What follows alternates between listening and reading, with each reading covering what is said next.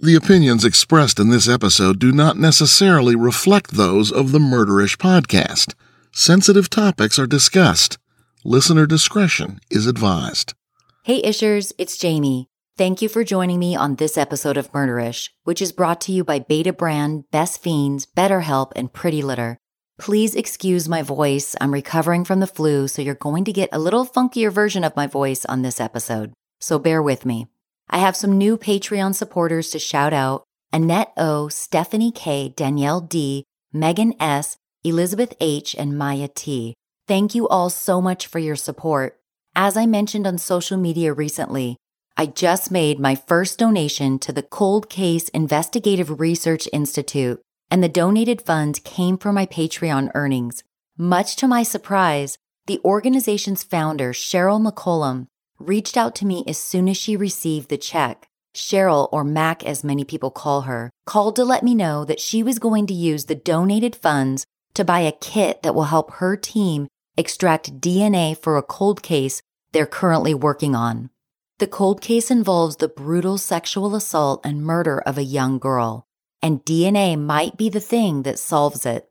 I was so excited to hear from Mac personally and to know that my Patreon supporters and I were able to help fund a DNA extraction kit that'll be used in a cold case that has gone unsolved for far too long. You can get more information about CCIRI by going to coldcasecrimes.org. One last thing before we get started. I want to warn you that this episode will feature graphic discussions regarding autopsy findings and a brutal crime scene. The episode also involves discussions regarding alleged sexual assault, as well as homophobic statements made by someone involved in the case. Please take care and use discretion before listening. On the evening of February 8th of 2005, two Torrance PD officers responded to a 911 call that led them to a home in Torrance, California. A large statured man seemingly came out of nowhere, startling the police officers. As the man got closer to their patrol car, the officers could see that he was covered in blood. With a menacing look on his face, the man led the officers to a crime scene they will likely never forget. One of the officers later reported that she had never been so scared in her life. The shocking crime that occurred that February night left one person dead. A trial would take place, and the jury had to decide whether the victim had been the perpetrator of crimes that ultimately led to his brutal death. Join me as I walk you through the case involving Robert Bob Gauci.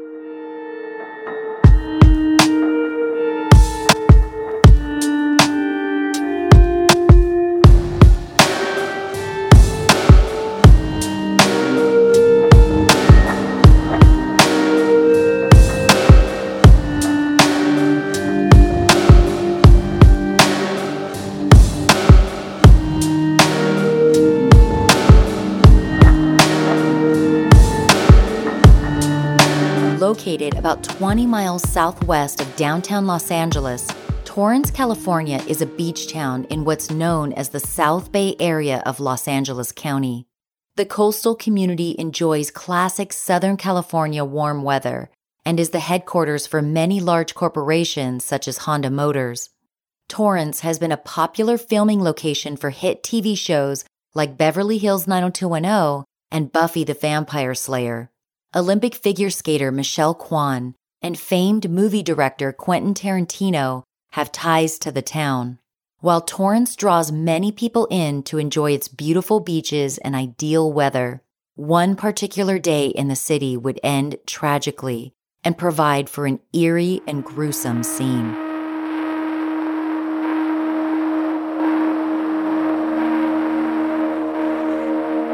On February 8th of 2005, at approximately 6:12 in the evening, Torrance police officers Brian Osteen and Gina Mazzolini arrived at an average-looking tri-level home located at 2226 West 232nd Street in Torrance. The home was in a nice, quiet neighborhood where everyone kept their lawn nicely manicured. Osteen and Mazzolini had been dispatched to the area after a 911 call came in with the caller reporting that a person was kicking someone who was on the ground. At the time that Osteen and Mazzolini arrived, the sun had set and the streetlights were on. As Osteen and Mazzolini turned their patrol car onto 232nd Street and then parked one house down from the home at 2226, the officers observed a man who appeared from behind some tall bushes. The man, whom Mazzolini described as large and muscular, began walking toward their patrol car and waving his hands. The man had a menacing stare like that of a villain in a horror movie. The man continued walking toward the officers as a yellow glow from the streetlights illuminated around his body. When the large statured man got close to Osteen and Mazzolini, they could see that he was covered in blood.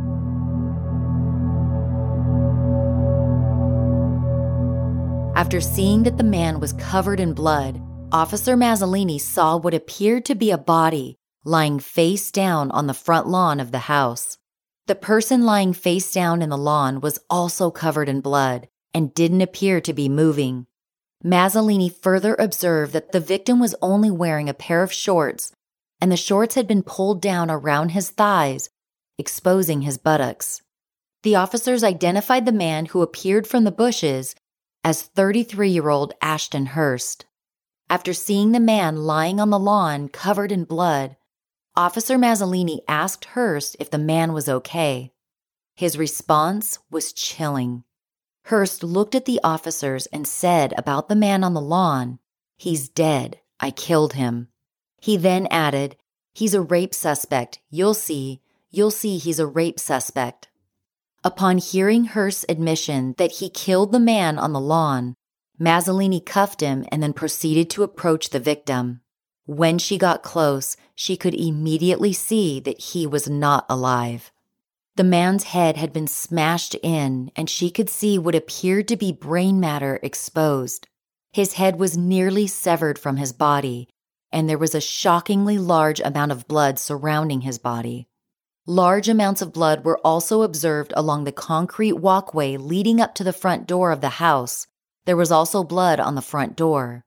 There was so much blood on the walkway and steps leading up to the front door that it was impossible for officers to avoid stepping in it as they entered the home. Normal procedure would be for anyone investigating the scene to be very careful not to step in the blood. Given that Osteen and Mazzolini had no choice but to step in it, their boots had to be photographed and printed afterward in order to separate their boot prints from shoe prints of the suspect or victim. When the 911 call came in that night, officers were told that there were potentially two people beating up another person. Given this information, officers Osteen and Mazzolini expected to find three people at the scene. When they arrived, however, they came upon a dead man lying in the yard and another man who admitted to killing him. After cuffing Hurst, Osteen and Mazzolini made their way into the home fully expecting to find another suspect, as they had been told there may have been two people beating up on another man. I had the opportunity to speak with Mazzolini about her recollection of this day, and she said this was the first time in her law enforcement career that she was afraid. As she moved her way through the house that evening, she thought that another suspect could jump out at her at any second. As we know now, there were only two people involved in the incident, but that's likely a moment that Gina Mazzolini will never forget. Upon entering the house, officers observed signs that made it seem as if a struggle had taken place inside the home. Chairs had been flipped over, and there was blood on the floors and walls. Ashton Hurst was placed under arrest and taken to the Torrance Police Department for booking. The victim was quickly identified as 44 year old Robert Gauci, who was pronounced dead at the scene by paramedics at approximately 6:30 p.m. Robert Gauci, whom everyone called Bob, was later determined to be the stepfather of Ashton Hurst, who claimed to have killed him that February night.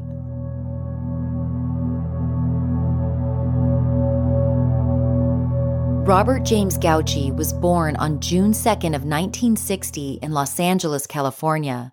Robert, who everyone called Bob later in life, was the youngest of three children to parents John and Dolores Gauci.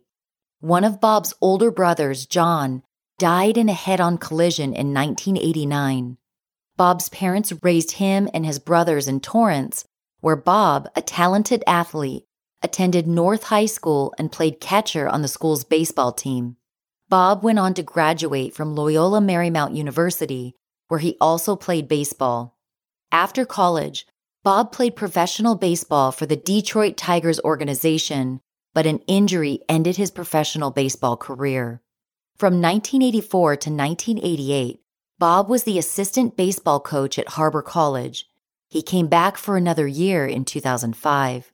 Nicknamed the Gouch, Bob had noticeable wavy red hair and a thick red mustache to match. Friends and loved ones remembered Bob as being enthusiastic and having the ability to easily put a smile on your face. They remember him as having a unique vocabulary, and when he laughed, you knew it was Bob.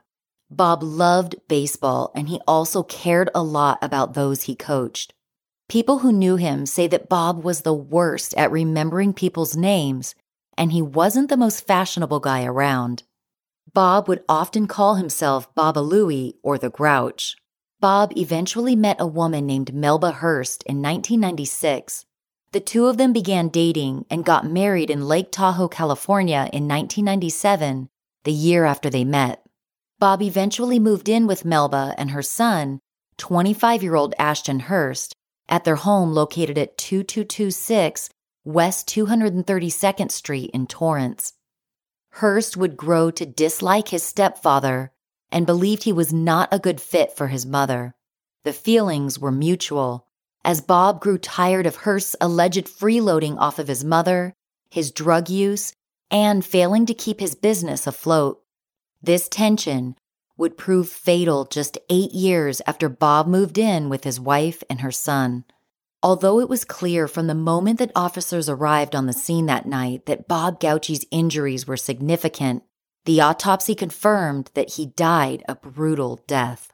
Bob's autopsy report, written by Dr. Pena, indicated that he sustained trauma to his head from repeated blows with a five pound weight. According to the report, Bob had large, gaping lacerations to more than one area on his scalp, which exposed his skull. Bob's face sustained injuries from being kicked repeatedly with steel toe boots. He suffered severe bruising and his brain was swollen. Dr. Pena indicated that Bob had six stab wounds, primarily to his neck. One of the stab wounds, which was three inches deep, severed the carotid artery and left jugular vein. This injury alone would have resulted in death within one or several minutes after the body had been drained of blood.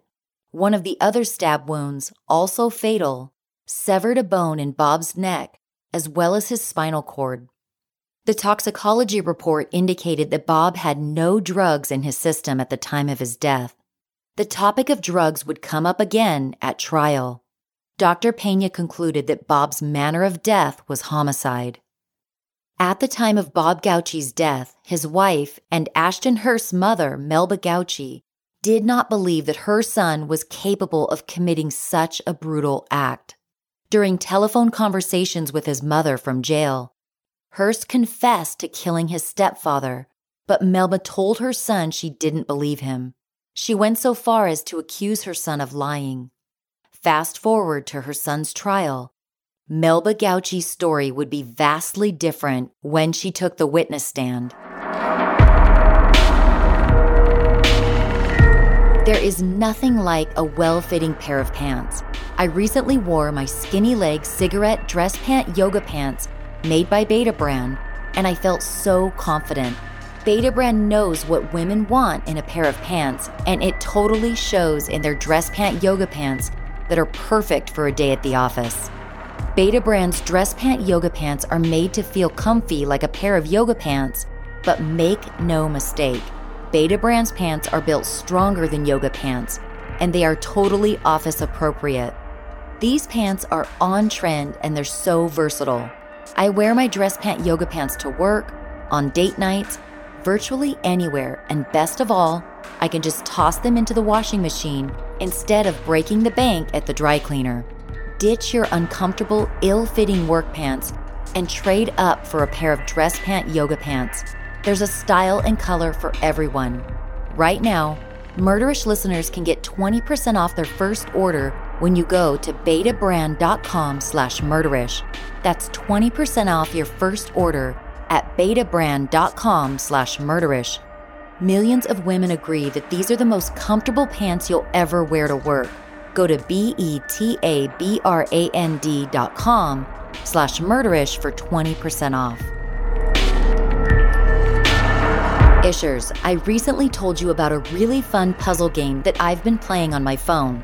The game is called Best Fiends, like Friends but without the R. I've never been a gamer, but I do love keeping my brain stimulated during commercial breaks or while I'm standing in line for a latte in the morning. Best Fiends is the perfect and fun distraction when I need it, and most of all, I'm currently on level 26, while my teenager is in my dust at level 18. Look, I can't help that I'm a master at matching and solving puzzles and blowing through all of the levels like my life depended on it.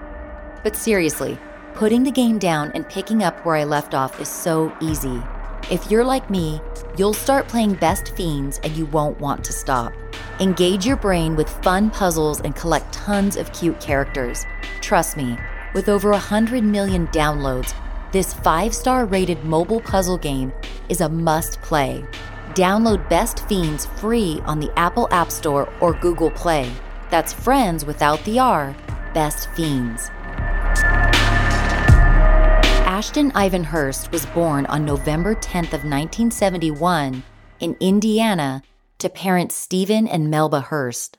Ashton had two brothers named Troy and Adam and a sister named Catherine. Hurst attended Tippecanoe Valley High School in Indiana, where he played on the football team. In his 20s, Hurst made his way to San Pedro, California, where he became heavily involved in a local boxing gym for youth who've been described as street kids. With his large and muscular frame, Hurst saw some success in boxing. In his mid 20s, in 1995, he started his own business called Ironman Movers. The company, based in Torrance, California, provided moving services for people who were moving to a new house. In 1997, just a couple of years after it was established, the business was not going well. This was the same year that Hurst's mother married Bob Gauci. Although the reasons for the failure of his business are unclear, perhaps the company's downfall had something to do with Hurst's mental condition. Hospitalized on more than one occasion, Hurst suffered from mental disorders that caused him to have homicidal tendencies. These tendencies were apparent on at least one occasion when Hurst threatened to cut his mother's tongue out of her mouth.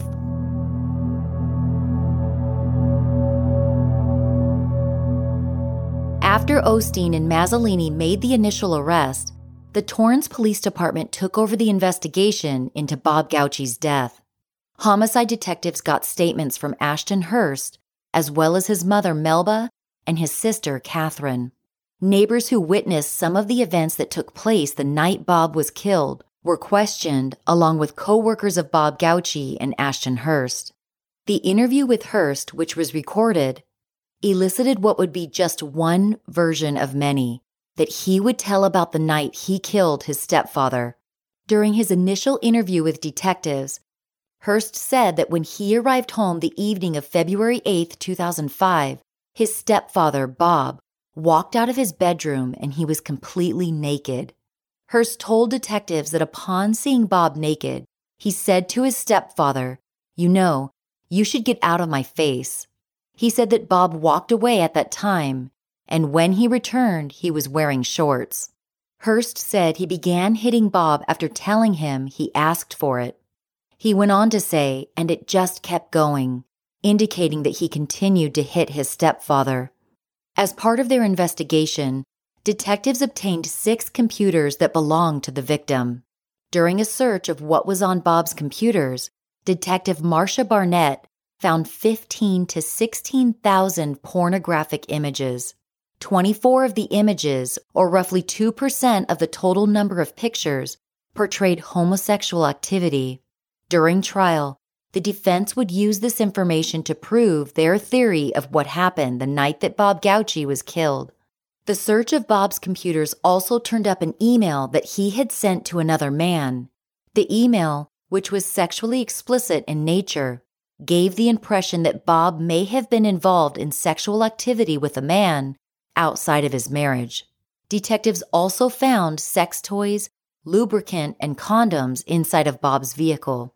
Audio from jailhouse telephone conversations between Ashton Hurst and his mother and sister were also reviewed during the investigation. These conversations revealed Hurst admitting to his mother that he hit Bob while they were inside the house and also while they were outside. During one conversation, he told his mother that he beat Bob to death. Hurst told his mother that the reason he killed Bob was because he was trying to do some sexual stuff to him that made him kind of flip out. Hurst told his mother that when he arrived home around 5:30 that evening, Bob came out naked and started talking all funny. According to Hurst, he told Bob he was not that way and then he punched him. After punching his stepfather, Hurst told his mom that Bob began attacking him and things just kept going from there. During their phone call, Hurst told his mother that Bob was trying to be homosexual with him, and then he admitted to kicking Bob in the head. And while they were outside, he said he continued hitting him with a five pound dumbbell. Melba Gauci called her son a liar and told him during their phone call that she did not believe him. She asked her son why he didn't just leave the house, and he told her that Bob got in front of him, grabbed his genitals, and then blocked the door. Melba, however, still did not believe her son's story and again accused him of lying. Hurst continued to tell his mother that there were times that he would wake up feeling drowsy, and he now believes that it was Bob who had drugged him and molested him while Melba was at work. Melba still did not believe her son, and audio confirms that she continued to accuse him of lying. Hurst told his mother during that phone call that after he hit Bob, he was afraid and believed he needed to kill him out of fear that nobody would believe that he was raped by his stepfather. Hurst also said that he killed Bob so he wouldn't have to live with brain damage for the rest of his life, given the severe beating he had endured. Melba told her son numerous times during this call she did not believe a word he was saying. During a recorded phone call with his sister, Catherine, Hurst again said that Bob got naked, only this time he added to his story that his stepfather wanted to have anal sex. Hurst said he attempted to leave, but Bob locked the door. It was at this time, according to what Hurst told his sister, that he grabbed the dumbbell and struck his stepfather with it. As he had told his mother, Hurst repeated to his sister that Bob touched his penis adding that he violated me in a way that I've never been. He violated me a lot of other times, and I was trying to tell mom because I think he like does rape drugs and stuff like that to people, to me at least. And I kept waking up thinking like I was dreaming it. When Catherine asked her brother how Bob ended up in the front yard, he told her that after he struck him a couple of times in the back of the head with the dumbbell, Bob got up and ran for help. As he was yelling for help, Hurst said he smashed Bob's head in and stabbed him in the throat with a butcher knife he had taken from the kitchen. Given her statements claiming that Bob had grabbed his genitals, detectives scheduled an exam of Hurst to determine whether there were indications that a sexual assault had occurred. On the day of the examination, however, Hurst's story changed again. Now, he told detectives that Bob had grabbed his genitals over his clothing and that Bob had not inflicted any physical blows. This was vastly different from the other stories he had told. He further stated that he never suffered any prior injuries to his anus or genitals, even though he told police officers that Bob was a rape suspect. Hurst refused to allow medical staff to perform an anal exam on him. During this time, he again admitted to beating his stepfather to death, but now he claimed there were no weapons involved. It was around this time that detectives were able to confirm that Hurst suffered from certain mental conditions that led to him being hospitalized on multiple occasions. Detectives also uncovered that apparently Ashton Hurst's mental condition caused him to believe that men are homosexual and want to rape him. Eight days after Bob Gauci was found dead in his front yard, his stepson, 33 year old Ashton Hurst, was arraigned in a Torrance courthouse where he pleaded not guilty to murder charges.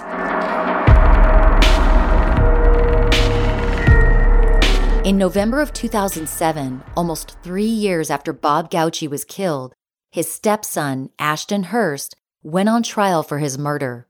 The trial, held in Torrance Superior Court, was presided over by Judge Francis Hourigan. The jury who would decide Ashton's fate was made up of five women and seven men. District Attorney Jeff Stautle described the gruesome crime scene during his opening statements. Stautle told the jury that Bob Gauci's death had nothing to do with sex or self defense, as the defense would have them believe. Stautle said that Ashton Hurst had delusions that his stepfather had sexually assaulted him, and this was one of Hurst's motives for killing him. These delusions, Stautle said, were present due to Hurst's mental illness, which made him believe that men were homosexual and wanted to rape him. Stautle told the jury that Hurst could differentiate between right and wrong at the time of the murder, and that no rape or attempted rape had occurred. He presented a second motive for the crime. He said that Hurst became angry upon hearing from his stepfather that he could no longer live in the home with his mom. Stautle told the jury that in the past, Hurst's mental condition worsened during times when he was not living with his mother. Stautle said that Hurst knew his condition would get worse if he was separated from his mother, and that was even more reason for him to kill Bob, who had just told him he could no longer live with his mother.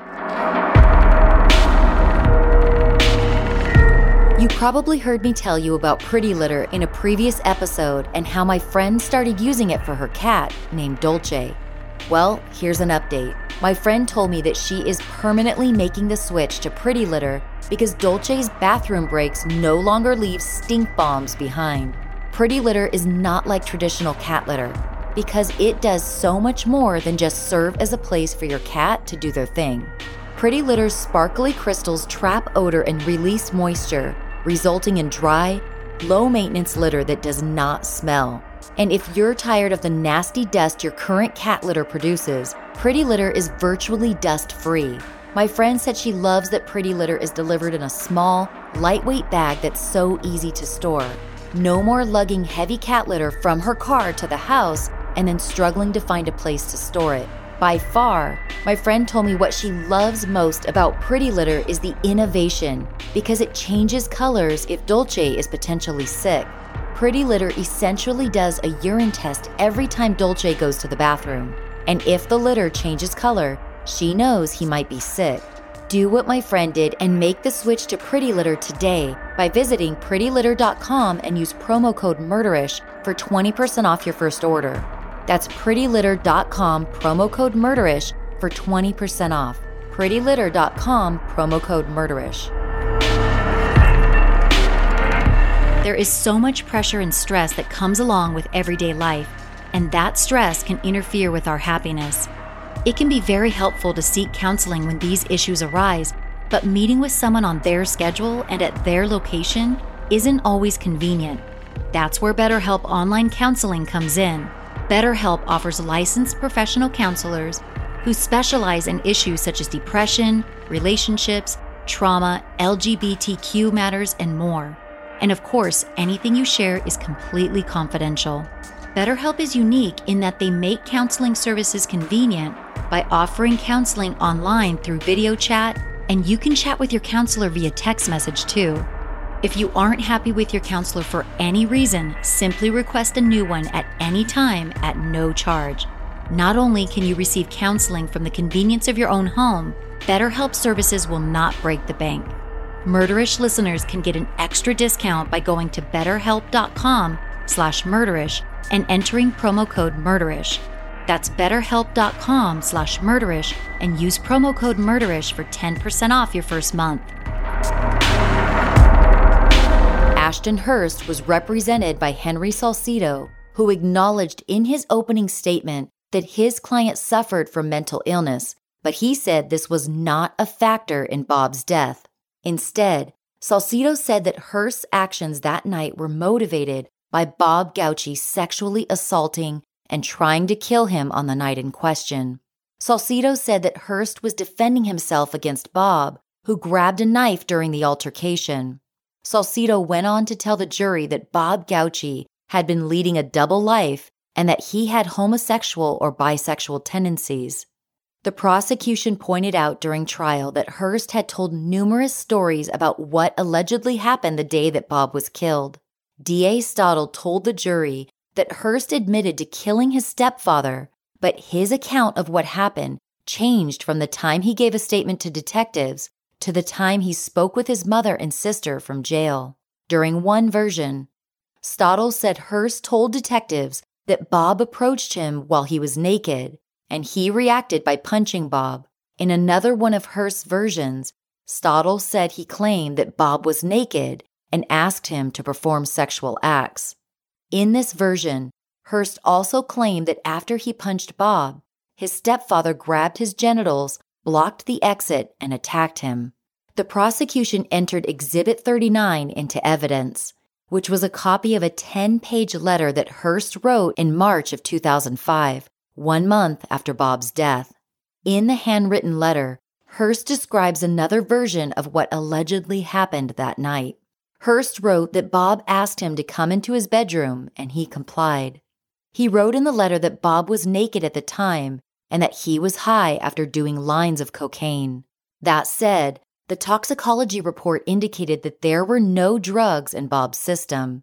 Hurst's letter claimed that Bob raised his eyebrow and asked him if he wanted some. Hurst claimed that Bob's raised eyebrow indicated to him that he wanted sex. At this point, according to Hurst's letter, he reacted to Bob's raised eyebrow with a shocked expression on his face. Upon seeing his stepson's expression, Hurst wrote that Bob said to him, What are you, a little bitch? What the fuck? I thought you knew. Don't be a little bitch. Hurst wrote that after Bob made those angry statements to him, he then walked over to his nightstand and said to Hurst, You're fucking dead.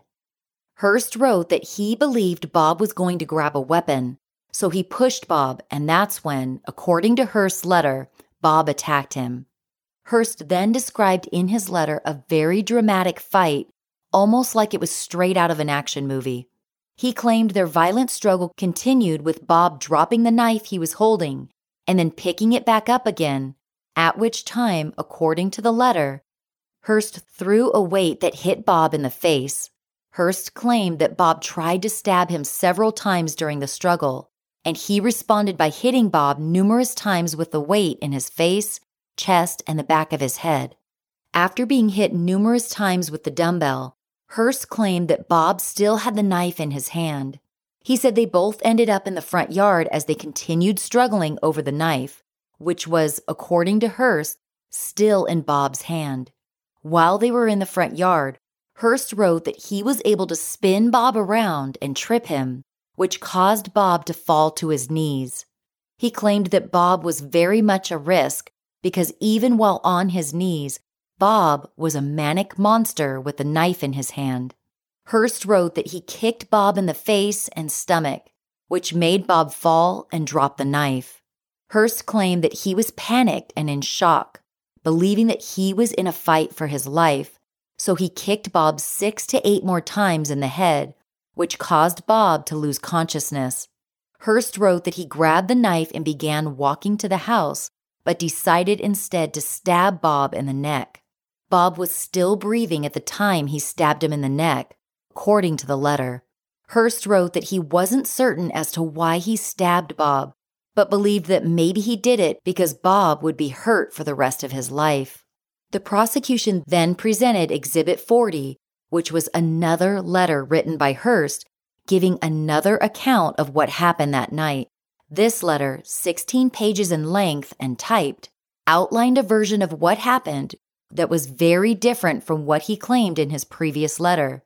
In this letter, Hurst never mentioned that he and Bob made it outside to the front lawn. The second letter also claimed that after Bob allegedly raised his eyebrow to Hurst, signaling that he wanted to have sex, Hurst wrote that he responded by calling his stepfather a fag.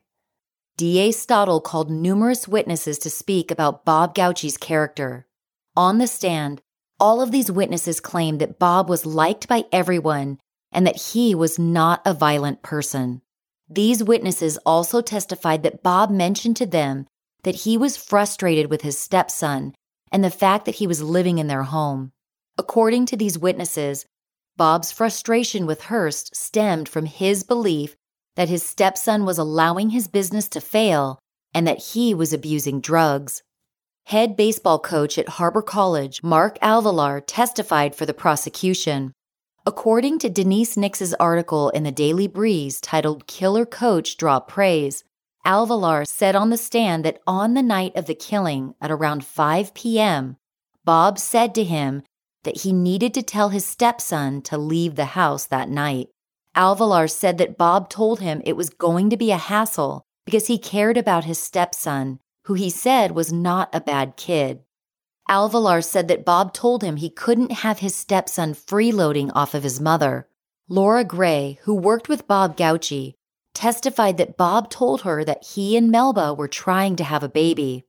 Calling this witness may have been an attempt by the prosecution to show the jury that Bob Gauci was heterosexual, countering the defense's claim that he was homosexual. Bob Gauci's wife, Melba, had gone so far as to reverse a tubal ligation in order to have children with Bob. When asked whether Bob and Melba were using artificial methods to have a child, According to Denise Nix's article in the Daily Breeze, Gray responded by saying that Bob told her they were doing it the old fashioned way. This would not be the last time that Bob and Melba's sex life would be brought up during trial, as each side tried to prove their theories based partially on Bob's sexual orientation. D.A. Stottle entered into evidence records that confirmed Ashton Hurst's mental illness and that he had previously threatened to cut his mother's tongue out. Stottle also called to the stand a Torrance PD officer who testified that on the night of the killing, Hurst would have had to walk 140 feet round trip in order to get the knife from the kitchen and then go back outside to the front yard to stab Bob, who was unconscious by this time. Stottle told the jury that this demonstrated that Hurst deliberated and premeditated Bob's murder, which are both necessary for a first degree murder conviction. Defense attorney Salcido tried to bring into evidence a sexually explicit email that Bob Gauci sent to another man while he was married to Melba, as well as the items that were found in his truck, which were of a sexual nature. Salcido believed the email would corroborate Hurst's claim that Bob made sexual advances toward him and raped him. It seemed that Salcido was claiming that because Bob Gauci was allegedly homosexual, that this meant he might be more prone to being a sexual predator. Salcido believed the email showed character flaws in Bob that would indicate that he was capable of sexual assault against his stepson. Judge Hourigan rejected Salcido's request to enter these items as evidence, stating that Bob's alleged extramarital activities had no bearing on whether Hurst had the capacity to commit murder. Although that evidence was rejected, Salcido was able to call another witness to the stand who would speak to the pornographic images found on Bob's computer. Salcido called Marcia Barnett to the stand. Barnett was the detective who had analyzed Bob Gauci's computer and found pornographic material on it. When questioned about the images, Barnett testified that she found approximately 15 to 16,000 pornographic pictures on Bob's computer, of which 24 of them depicted homosexual activity. Salcido was particularly interested in having Barnett talk about the images that depicted homosexual pornography, as he believed this corroborated Hurst's claim that Bob made sexual advances toward him and raped him. Ashton's mother, Melba, was called by the defense to testify. On the stand, Melba would paint a very different picture of her husband than what had been presented by the prosecution.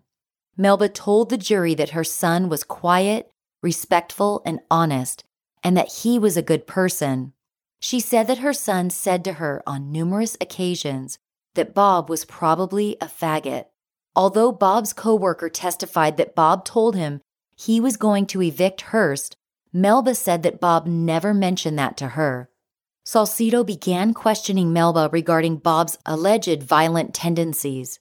Melba proceeded to describe various times when her husband lost his temper. She said on one occasion that Bob approached her in a scary manner and began throwing items in the house. She said she called 911 that day because she was afraid.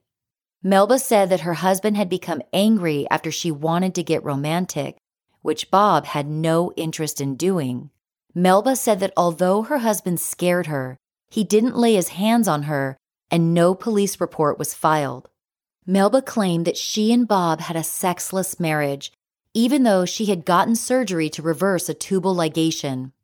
Although Melba told her son previously during recorded phone conversations that he was a liar, she now believed her son's story about Bob sexually abusing him.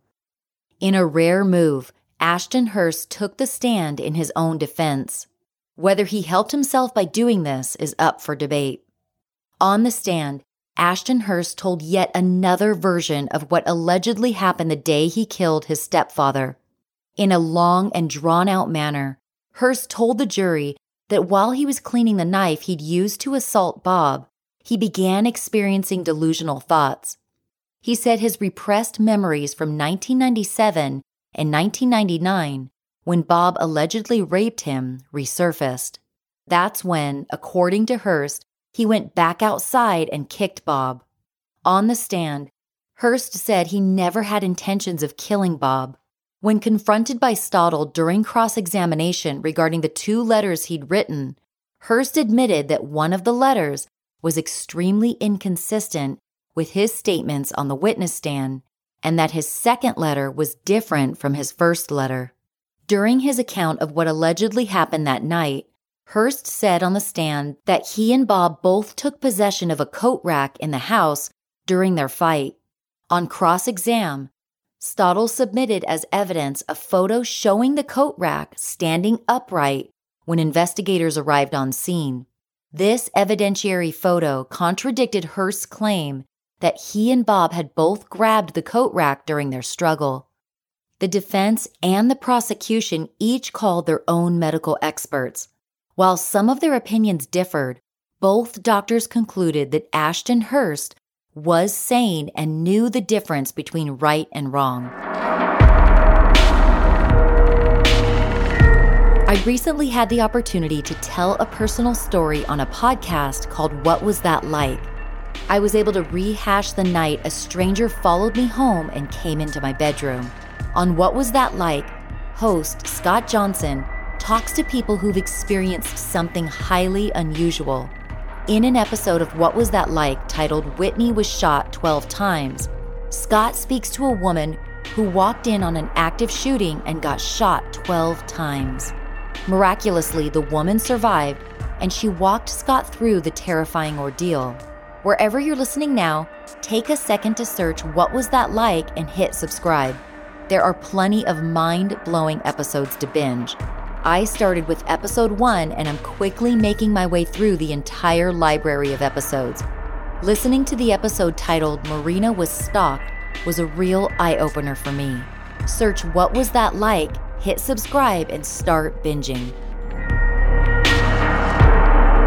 Ishers, you know I love helping you find binge worthy podcasts. Well, stop what you're doing, search Criminal Conduct, and hit subscribe hosted by John Taylor and my friend Javier Leiva, Criminal Conduct is an investigative podcast that dives deep into the case involving Michelle O'Connell, who broke up with her boyfriend and just minutes later, she was dead. Michelle's death was quickly ruled a suicide, but was it? Amateur investigator Eli Washtalk began looking into Michelle's case, but it seems someone did not want him looking into her case because Eli wound up murdered two people connected to this case are dead. There is so much more to this story. Do me a favor, Ishers.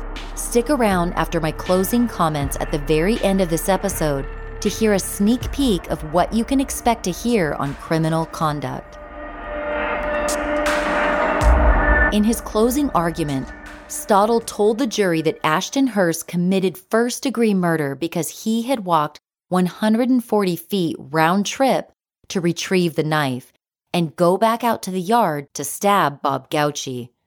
Staudill said this showed deliberation and premeditation on Hurst's part. Staudill said about Hurst, he didn't need to do what he did nearly decapitating someone is the ultimate form of human violent depravity. Staudill said that Bob Gauci did not want Hurst to live with him and his wife anymore because he was sick of him freeloading and doing drugs. As far as motive for the crime, Staudill said that Hurst could not stand the thought of being separated from his mom, and so he killed the person who was attempting to do that. Even after Hurst had incapacitated Bob, and eliminated any opportunity for Bob to be a threat, he still went after him and ultimately killed him. The defense asked the jury during closing arguments whether it made more sense that Hurst would kill Bob because he was forcing him to move out or because Bob was sexually assaulting him. Salcido pointed out that Hurst's mother testified that she and Bob never had sex during their marriage, and he drew their attention to the fact that pornographic images were found on Bob's computer. Salcido told the jury that Hurst acted in the heat of passion and that this clearly was not first degree murder. After five weeks, the trial concluded on December 13th of 2007, nearly three years after Bob Gauci's death.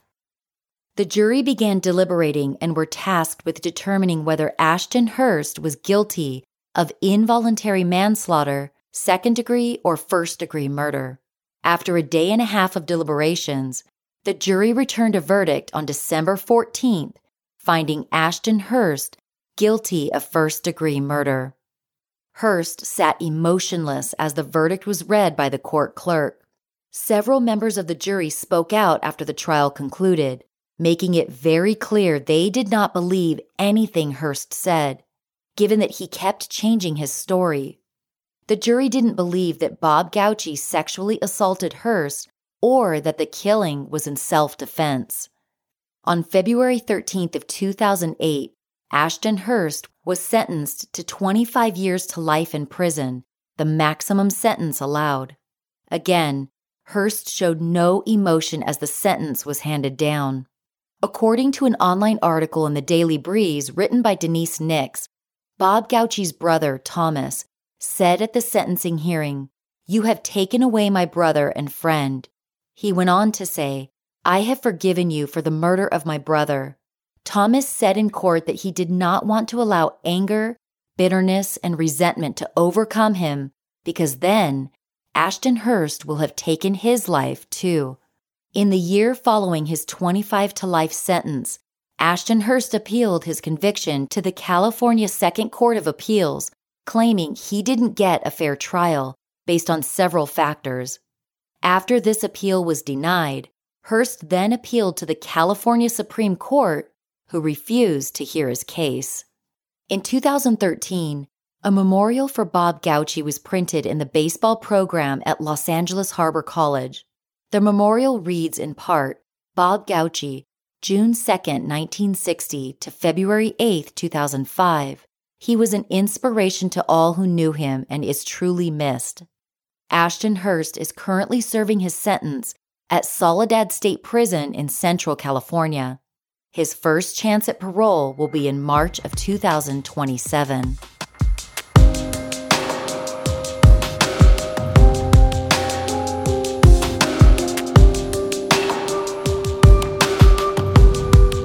Thanks again for joining me on this episode of Murderish head over to the Murderish Facebook discussion group where we can talk about this case. You can also find me on Twitter at MurderishPod or on Instagram at Murderish Podcast. If you like the show, hit subscribe wherever you're listening now and tell a friend about Murderish. If you feel like it, you can leave the show a review in your favorite podcast app. If you'd like more info about the show or me, head over to murderish.com. On the website, you can also sign up to support Murderish through Patreon and have some of your dollars donated to the Cold Case Investigative Research Institute. The website also has a link to buy Murderish t shirts and other merchandise. That's murderish.com. Murderish is mixed and mastered by John Bukenas of Audio Editing Solutions. Music by Nico of We Talk of Dreams. This episode was researched by Gina Mazzolini and written by me. In order to tell true crime stories on this show, information is gathered from various sources, including, but not limited to, news articles, newspaper archives, blogs, social media, TV productions, police reports, court records, books, magazine articles, direct interviews, and more. I recognize that oftentimes someone before me put in a lot of time and effort to gather information I draw from to tell these stories. Thank you to those individuals for their hard work. Sources for this episode include People vs. Hurst, Court of Appeals documents, Denise Nix of the Daily Breeze, Larry Altman of the Daily Breeze, Denise Nix of the Inland Valley Daily Bulletin, and the Los Angeles Harbor College Seahawk baseball program. As always, Ishers, thank you for joining me on another episode of Murderish. And remember, listening to this podcast doesn't make you a murderer, it just means you're murder ish.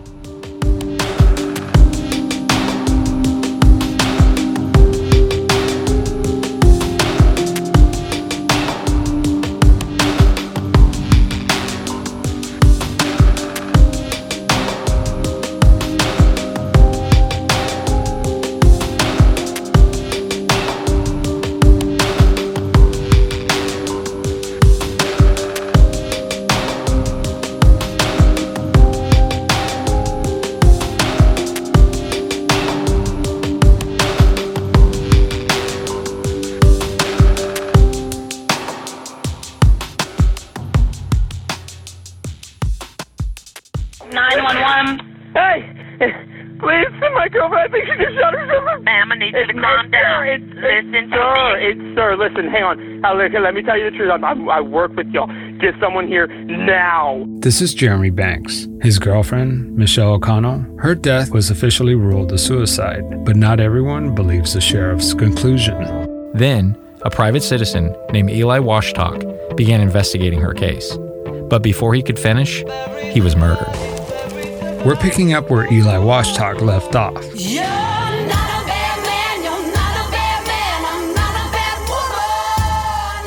From the creators of Twisted and Pretend podcast, this is Criminal Conduct, Season 1, an investigative podcast looking into the death of Michelle O'Connell and the murder of Eli Washtalk. Download Criminal Conduct wherever you listen to podcasts. Seeking the truth never gets old. Introducing June's Journey, the free to play mobile game that will immerse you in a thrilling murder mystery. Join June Parker as she uncovers hidden objects and clues to solve her sister's death in a beautifully illustrated world set in the roaring 20s. With new chapters added every week, the excitement never ends. Download June's Journey now on your Android or iOS device or play on PC through Facebook Games.